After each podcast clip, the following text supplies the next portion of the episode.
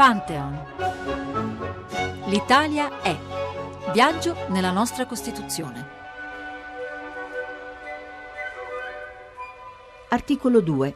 Lo Stato riconosce e garantisce l'autonomia. La Repubblica libertà la riconosce e garantisce Per tutelare i principi la inviolabili e sacri di autonomia e dignità Essa persona riconosce e garantisce altresì i diritti essenziali delle formazioni sociali in cui si svolge. i diritti essenziali dell'uomo nella sua vita individuale ed associata e richiede l'adempimento Articolo 2. La Repubblica riconosce e garantisce i diritti inviolabili dell'uomo, sia come singolo, sia nelle formazioni sociali ove si svolge la sua personalità, e richiede l'adempimento dei doveri inderogabili di solidarietà politica, economica e sociale.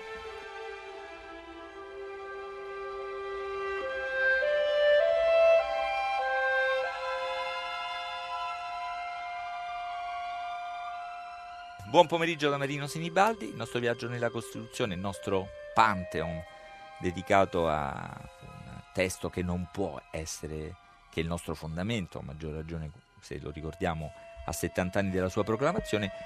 Oggi eh, passa all'articolo 2. Sono ancora con noi il professor Sabino Cassese, la professoressa Salvati, buongiorno. Buon pomeriggio. Diciamo, Sabino Cassese è un giurista, la professoressa Salvati una storica, ma queste come dire, competenze si sono già intrecciate nella prima delle nostre conversazioni, vanno richiamate solo per presentarvi ai nostri ascoltatori. Siamo alla seconda puntata di questo ciclo e dunque, secondo un cammino piuttosto regolare, all'articolo 2 della Costituzione. Lo abbiamo ascoltato, è l'articolo dei diritti e dei doveri. Potremmo dire, se l'articolo 1 era la carta d'identità della Repubblica, no- diceva noi Repubblica siamo questo, l'articolo 2 dice noi Repubblica garantiamo questo e richiediamo questo, questi sono i, i due verbi usati e ci sono anche due valori diversi, l'inviolabilità che noi Repubblica garantiamo, un dovere di solidarietà a cui impegniamo i cittadini. Da dove partiamo, professor Cassese? Dai verbi o dai, o dai valori? Partiamo diciamo? dai verbi, Dai partiamo verbi. dai verbi. La prima domanda che uno si può fare è questa, ma perché riconosce e garantisce? Non è enfatizzato questo aspetto. Cioè lo ripete due volte, Eh diciamo, no, riconosce eh, e garantisce i Non lo diritti. ripete, non lo ripete. Dietro a riconosce e garantisce c'è questo. La nostra Costituzione dice che l'uomo e le formazioni sociali preesistono, riconosce qualcosa che esiste già. Mm. Questo è è Cioè importantissimo. i diritti vengono prima della loro... Lo- esatto. E questa è, una è- cultura è- politica precisa che genera questa eh, che, idea che è, un della punto di umana. vista antistatalista, questo è il punto di vista cattolico, lo Stato viene dopo, ricordiamoci che la Costituzione viene dopo lo statalismo del periodo fascista, di uno Stato autoritario e ricordiamo un'altra cosa, che qui il soggetto è l'uomo, il singolo, la parola uomo, la parola singolo, non il cittadino. Stiamo ancora parlando della persona, non del cittadino. Quindi riconosce qualcosa che Riconosce è dell'uomo qualcosa prima di ogni dell'uomo che sua viene prima dello sociale, Stato e poi Lo garantisce. garantisce. E qui viene lo Stato. Quindi lo Stato eh, fa un- una duplice operazione, riconosce qualcosa che preesista allo Stato e poi garantisce da un lato i diritti e richiede dall'altro Benissimo. i doveri e li richiede all'uomo, non al cittadino. E dice appunto che devono essere inviolabili in un caso i diritti e inderogabili dall'altro Queste sono le parole. E c'è un'altra parola importante che è il singolo e le formazioni sociali, cioè preso l'uomo da solo e l'uomo nella comunità e nella collettività. nella, nella sua vita Questo sociale. articolo è veramente una sintesi mirabile, veramente una sintesi mirabile di una varietà di culture, perché riconosce l'esistenza dello Stato, ma riconosce Quindi c'è la cultura cattolica antiliberale, però poi la cultura liberale dei diritti inviolabili, c'è la cultura, diciamo, socialista dei doveri. Anche perché, questo- Mariuccia Salvati, le parole sono. Ah, I verbi che stesse- eh, sono sublime, devo dire, nell'indicarci non solo i due verbi che avevo detto, ma il terzo che vede i difetti delle proprie culture, quel riconosce che mi era della cui importanza forse Mi- era sfuggita. Poi ci sono inviolabilità collego- e solidarietà. a riconosce però, perché eh, giustamente come è stato prima detto, riconosce l'individuo proprietario dei propri diritti, mentre il dibattito alla Costituente eh, fu attorno alla cultura cattolica che vede la priorità diciamo, no, della persona riconosciuta nella cultura religiosa. Diciamo. Qui invece si costruisce un individuo che è lui stesso possessore dei propri diritti e, e questo eh, viene accettato. Eh, cioè c'è una sintesi da, tra una, una, tradizione cattolica, cattolica. appunto con persino delle dimensioni diciamo antiliberali per capirci certamente, storicamente che vedono ne, nello eh, Stato una cosa supplementare beh, rispetto sì, a... Sì, è mm. come dire la vecchia antinomia rispetto già, non so, alla dichiarazione de, de, dell'uomo del, del cittadino, del cittadino chiamava, diciamo, della, Senta, dichiarazione francese, diciamo, tutta un, un, cioè un'ostilità che la Chiesa cattolica ha avuto nei confronti della politica mm. in cui appunto politica in cui il soggetto però, è un individuo non riconosciuto da enti superiori da, dalla, dalla, sovranità divina certo. più che però della c'è Chiesa. Però c'è un'ostilità liberale o, o, o, tanto più socialista, comunista verso uh, l'individuo come qualcosa di slegato uh, dal resto. Ma Qui queste infatti, due ostilità reciproche come si sintetizzano, come vengono superate? Vengono superate in qualche modo dal tema della solidarietà, cioè il tema della solidarietà lega questi individui e li lega eh, in funzione della costruzione di una società più giusta. Quindi in nome di questo ideale del legame tra gli individui e anche nel riconoscere le formazioni sociali dove si svolge la loro personalità, quindi la famiglia, perché il grande dibattito era attorno ai, proprio alla questione della famiglia, il dibattito sulla scuola. Ecco, attorno a questo tema di una solidarietà che è propria delle formazioni dei lavoratori, non dei partiti politici, insomma. No? Cioè e nasce si, da un processo da, sociale. Da un processo sociale in mm. cui appunto ci sono stati sindacati nel corso dell'Otto-Novecento, ovviamente operai, ma ci sono stati anche i sindacati cattolici. Il dato fondamentale, interessante, il salto culturale che avviene con la Costituzione è l'ingresso della Chiesa cattolica in politica. Mm. Cioè eh, ammette di entrare in politica. Ma questo non, non che... era già accaduto sotto il fascismo? Ah no, era stata supina rispetto mm. al fascismo. Quindi in una forma di... In una forma... Qui, diciamo, il partito politico... Questo ci dice cioè... qualcosa su chi scrisse la Costituzione. Ci veniamo tra poco perché prima volevo chiedere una cosa a se come stabilire quali sono i diritti inviolabili? Una definizione apparirà proprio nella prima riga dell'articolo 13, quindi al di là del nostro ciclo. Noi ci fermeremo all'articolo 12 dove si dice, mi sembra, la libertà personale è inviolabile. Quindi sembrerebbe quello il diritto fo- fondamentale personale o allude questo articolo a dei diritti ancora eh, come dire, al tempo della Costituzione in qualche modo non erano ancora stati previsti, è un articolo che lascia aperto il campo alla definizione di quali sono questi diritti I inviolabili. Diritti, I diritti inviolabili partono dalla libertà personale, ma comprendono anche la libertà di manifestazione del pensiero, la libertà di associarsi per la formazione dei sindacati e partiti.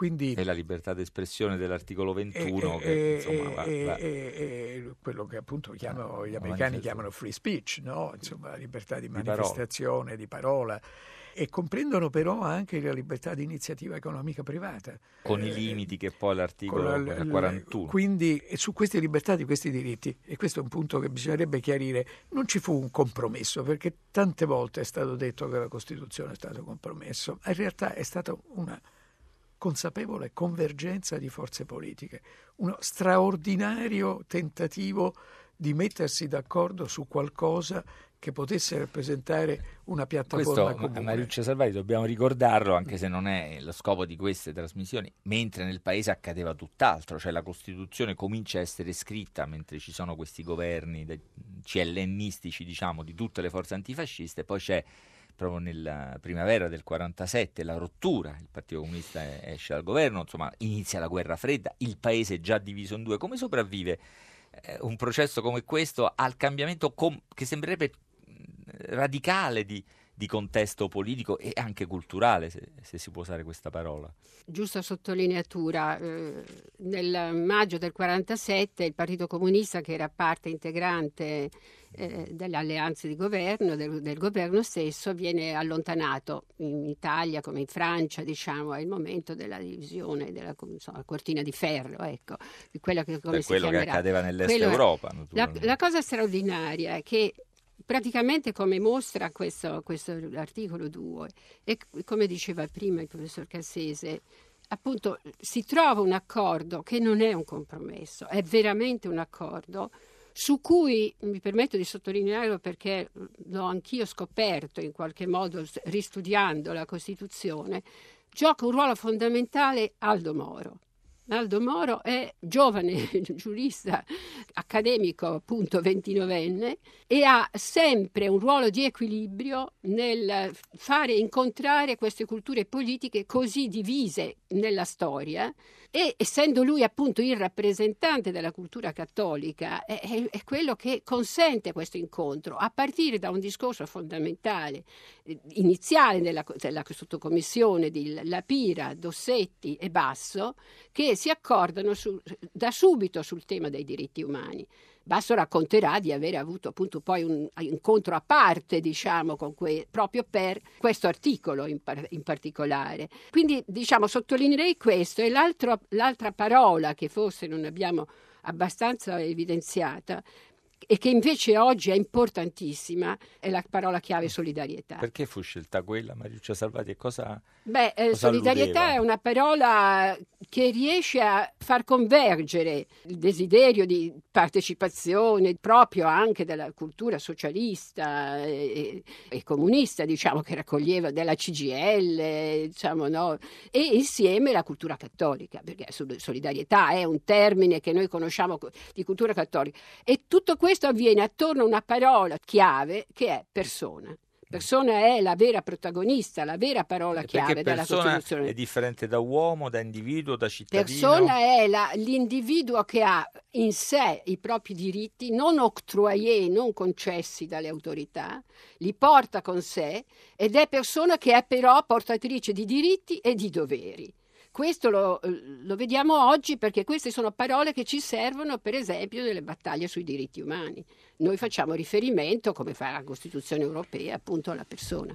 Professor Cassese, qua in questo articolo condivido il suo entusiasmo, poco fa ne ha parlato, non so se lo ripeterà per tutti gli articoli di cui parleremo, ma insomma di particolare ammirazione per la capacità proprio di scrittura, di pensiero, di scrittura di questo testo. Però si esprime una tensione che è propria del dibattito costituzionale da sempre e anche c'è, c'è tra una tradizione, eh, quella delle costituzioni diciamo, di tipo anglosassone che nasce con, con, la Magna Carta, che è il 1215, poi in compimento con la Costituzione americana col Bills of Rights de, degli, eh, che è quella eh, del, della prima parte di questo, non nemmeno il primo comma, perché l'articolo 2 è un'unica frase, cioè la prima parte però sembra alludere appunto ai diritti inviolabili e quindi a quell'idea de, de, corpus, del, del, di, della persona come, come, inviolabile che appartiene a una tradizione diciamo di tipo anglosassone. E poi la seconda parte l'accenno alla solidarietà su cui ora eh, si era soffermata Mariuccia Salvati che invece appartiene alla tradizione europea quella radicale delle rivoluzioni la rivoluzione francese la costituzione del, 90, del 93 ecco ci dice qualcosa ancora qui delle culture delle figure dei progetti? E, e c'è davvero una sintesi tra queste due tradizioni in questo articolo e in generale nell'impianto della Costituzione. Riuscì questo processo di, di fusione di due tradizioni che, che sembravano alternative, antagoniste dal punto di vista costituzionale? Più di due direi innanzitutto, perché qui c'erano tradizioni liberali, c'erano tradizioni cattoliche e c'erano tradizioni socialiste nel senso ampio, cioè socialiste e comuniste. Riuscì perché fu un ottimo crogiuolo per, per, per merito di, di, di, alcuni, innanzitutto di alcune persone, insomma, eh, Togliatti, De Gasperi e, e Nenni, insomma. nonostante che De Gasperi, come sappiamo, all'Assemblea Costituente, lui era il Presidente del Consiglio, partecipò poco, e proprio perché voleva sottolineare la separazione tra gestione del governo e preparazione della Costituzione. E questo crogiuolo eh, riuscì perché, perché erano tutti capaci di mettere da parte gli argomenti che li dividevano Insomma, ah, ma questo si potrebbe chiamare rimozione. No, no, no, no. Questa, questa, fu una grandissima capacità politica. Pensi a Togliatti. Togliatti non solleva la questione istituzionale, che, era, che viene prima, e poi accetta l'articolo 7 Quello della Costituzione. Sulla, non dimentichiamo che Concetto Marchesi vota contro Togliatti, va bene.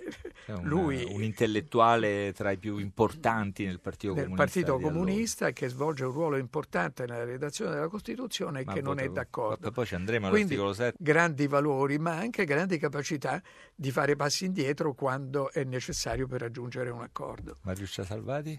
Eh, sì, due osservazioni importanti. Su, su Togliatti sono d'accordissimo Togliatti arriva alla, alla Costituente avendo appena lasciato il suo incarico di ministro della giustizia e avendo appena firmato il famoso decreto sull'amnistia, su cui appunto tanto la storiografia dibatte. Io continuo a ricordare che le due cose sono collegate. Non avrebbe potuto partecipare in quel modo così libero alla Costituente se non avesse firmato e posto pace, diciamo, almeno legislativamente, al grosso problema delle, dell'epurazione fascista. Secondo tema culturale. E quindi l'amnistia, tutto quel quindi, processo, processo, che verrà richiamato, poi magari lo vedremo nel discorso del 22 dicembre, quando appunto la Costituzione fu votata, mi sembra eh, sia Ruini che, che Terracini, che era il presidente dell'Assemblea, richiamarono quel processo diciamo di pacificazione che tante è importantissimo, è importantissimo e ricordo mm. che eh, non a caso era importante soprattutto poi per Beh, il quindi come lo sta dicendo lei Mario Salvati quel processo di pacificazione prevale persino su quella spaccatura che poi sarà quella fondamentale è una precondizione del, la, quella chiusura. Non, come fa Togliatti a entrare alla Costituente a chiedere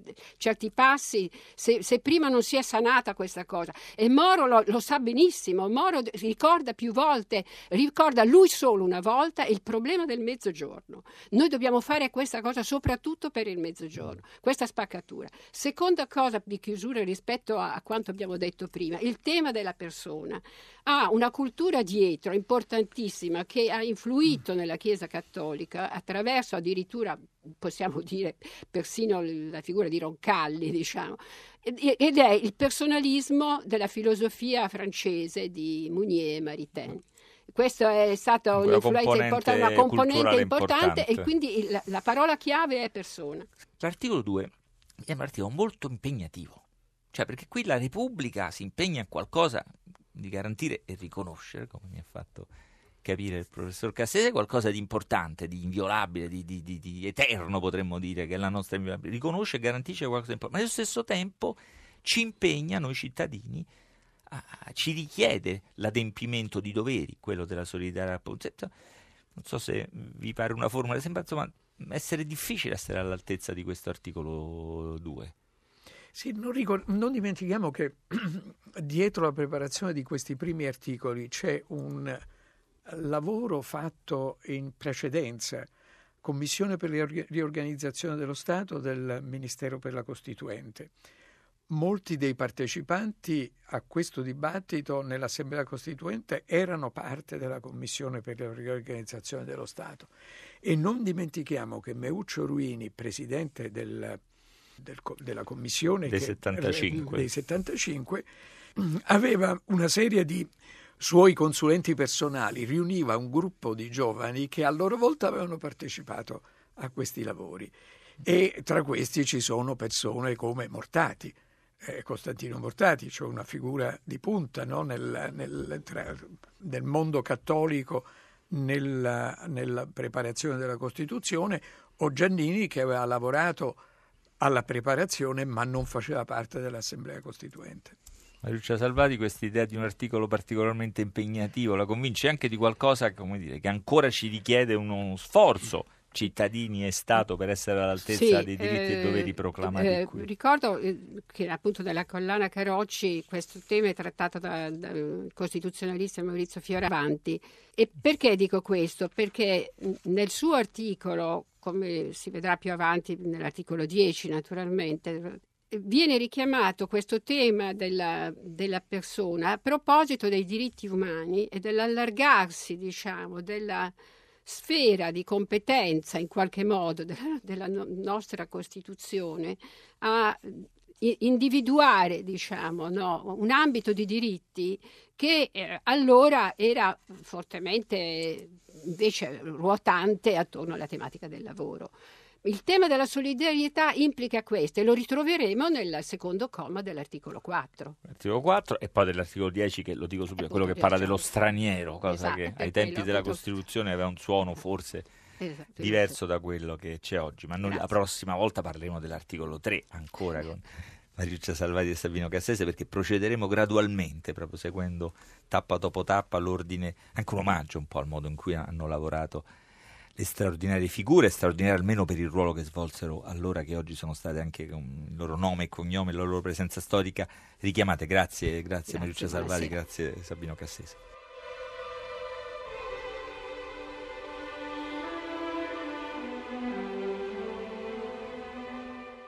Dossetti, Moro, Togliatti, Marchesi, Lucifero, Basso, col quale facemmo insieme la relazione, davanti a questo problema, altri, davanti a questo problema, come differenziare la nostra Costituzione rispetto alle due concezioni costituzionali e politiche che avevamo davanti a noi, quella atomista, individualista di tipo occidentale, russoiana, e quella invece eh, eh, statalista di tipo hegeliano, tipo hegeliano.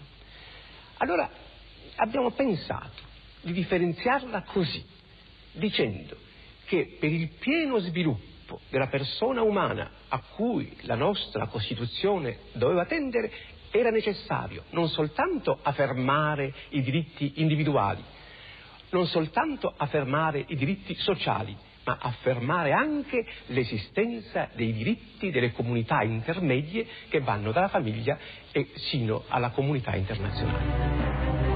E questa era la voce di Giorgio Lapira, uno dei padri della nostra Costituzione, non solo perché membro di quella assemblea costituente, anzi membro della commissione del 75 che redasse il testo costituzionale, la commissione più ristretta, diciamo, che fu approvato poi il 22 dicembre del 1947 dall'Assemblea Costituente e il 22 dicembre eh, per noi la data della festa della Costituzione a Radio 3 sarà un giorno di festa, sarà il Natale della Costituzione, il settantesimo anniversario della sua votazione democratica, cioè il giorno in cui la democrazia si, fre- si fece Costituzione e lo celebreremo, vedrete degnamente, anche con uno spettacolo musicale in serata. Ecco, ma la Pira fu qualcosa di più, fu membro di gruppi ristretti che in forme ufficiali e anche non ufficiali di conversazioni eh, diciamo così, eh, private, elaborò tutti diciamo, i compromessi no? che, che, portarono poi al testo costituzionale. Era membro di un gruppo della cultura cattolica, della nuova cultura cattolica, i cosiddetti professorini con una posizione particolare all'interno della democrazia cristiana e anche della storia del pensiero cattolico. Continuerà la Pira a avere questo ruolo perché fu poi sindaco di Firenze in più occasioni e fu soprattutto membro eh, di una cultura cattolica che si espose molto sui temi della pace nel mondo, l'obiezione di coscienza, sui temi sociali. Ecco, queste posizioni dentro la Costituente trovarono largo spazio, anche se anche la Pira dovette accettare in qualche modo un compromesso. Per esempio, accettò di rinunciare a porre riferimento al nome di Dio, insomma ai valori religiosi, nel preambolo, in un preambolo della Costituzione. Naturalmente, d'altro canto, il flusso della cultura cattolica, il contributo della cultura cattolica nell'elaborazione del testo costituzionale fu davvero eh, molto, eh, molto ampio e queste sue parole sono state da questo punto di vista particolarmente preziose, come saranno tra poco le, preziose le parole di Giancarlo Schirru, il linguista a cui abbiamo affidato le parole della Costituzione. Abbiamo invitato a fare con noi un viaggio più specifico dentro i termini che articolo dopo articolo vennero usati per comporre le diverse culture che nel testo costituzionale confluirono. Sentiamo dunque quali ha scelto e come ci spiega le parole dell'articolo 2 Giancarlo Schirru. L'articolo 2 della Costituzione è incentrato su tre termini, diritto, dovere e solidarietà. Il termine diritto deriva da un aggettivo latino che è directus o directus, che voleva dire eh, dritto, rettilineo e che non ha mai nel periodo della Roma antica il senso giuridico che noi attribuiamo a questa parola. Il concetto giuridico è infatti occupato nel latino classico dal termine ius, legato etimologicamente al verbo iurare, che significa quindi che è lecito ciò che corrisponde a una formula, a un precetto, che quindi si può ripetere in una formula di giuramento, per esempio. Ora, l'idea secondo cui invece è lecito ciò che è giusto ed è giusto ciò che è lecito è un'acquisizione della civiltà che viene alla fine di un lungo cammino, dentro cui entra anche il nostro termine directus, perché appunto tra età tardoantica e alto medievale la forma latina insieme alla forma germanica che vediamo riflessa nel tedesco Recht o nell'inglese Right indicano sia ciò che è dritto sia ciò che è giusto, perché è giusto in quanto dritto. Ora, la successiva evoluzione che parla di diritti inalienabili dell'uomo, invece è un'acquisizione illuminista, viene dagli scritti di Thomas Jefferson e quindi dalla dichiarazione di indipendenza degli Stati Uniti del 1776 ed è poi ripresa come tale nella dichiarazione dei diritti dell'uomo eh, e del cittadino della Francia del 1789. Alla nozione di diritto L'articolo 2 affianca strettamente quella di dovere, anch'esso un termine latino, e anch'esso aveva preso il suo significato attuale nel latino medievale, dove indica un'obbligazione giuridica e morale. Ma è grazie agli scritti di Mazzini, qui un italiano, che si conia la nozione parallela a quella di diritti dell'uomo, che è quella di doveri dell'uomo, eh, come è intitolato un testo del grande pensatore italiano del 1860. Alla nozione di dovere la Costituzione poi lega quella di solidarietà, che è il termine con cui il nostro impianto costituzionale recepisce la nozione francese di fraternité. E quindi questa è la prima delle tre grandi parole d'ordine della rivoluzione che entra nella nostra Costituzione. Le altre due compaiono nell'articolo 3. La parola è un francesismo, viene dal francese solidarité, che si era formato nella Francia del Seicento, con un significato giuridico proprio legato alla nozione di dovere, ma che nell'illuminismo si era elaborato per indicare un rapporto di dipendenza reciproca tra le persone che appartengono a una stessa comunità. Ebbene, è proprio questo senso che dilaga durante la Grande Rivoluzione e che viene impiegato da Mirabeau fin dal 1789. Mirabeau è lo stesso, stesso personaggio che introduce nel lessico della Francia rivoluzionaria la nozione di fraternité e a lui si deve anche questa nozione di solidarietà che però comincia già eh, nel 1790 a guadagnare terreno rispetto a fraternité nel lessico rivoluzionario, tanto che è la parola che verrà ereditata maggiormente nel lessico politico italiano.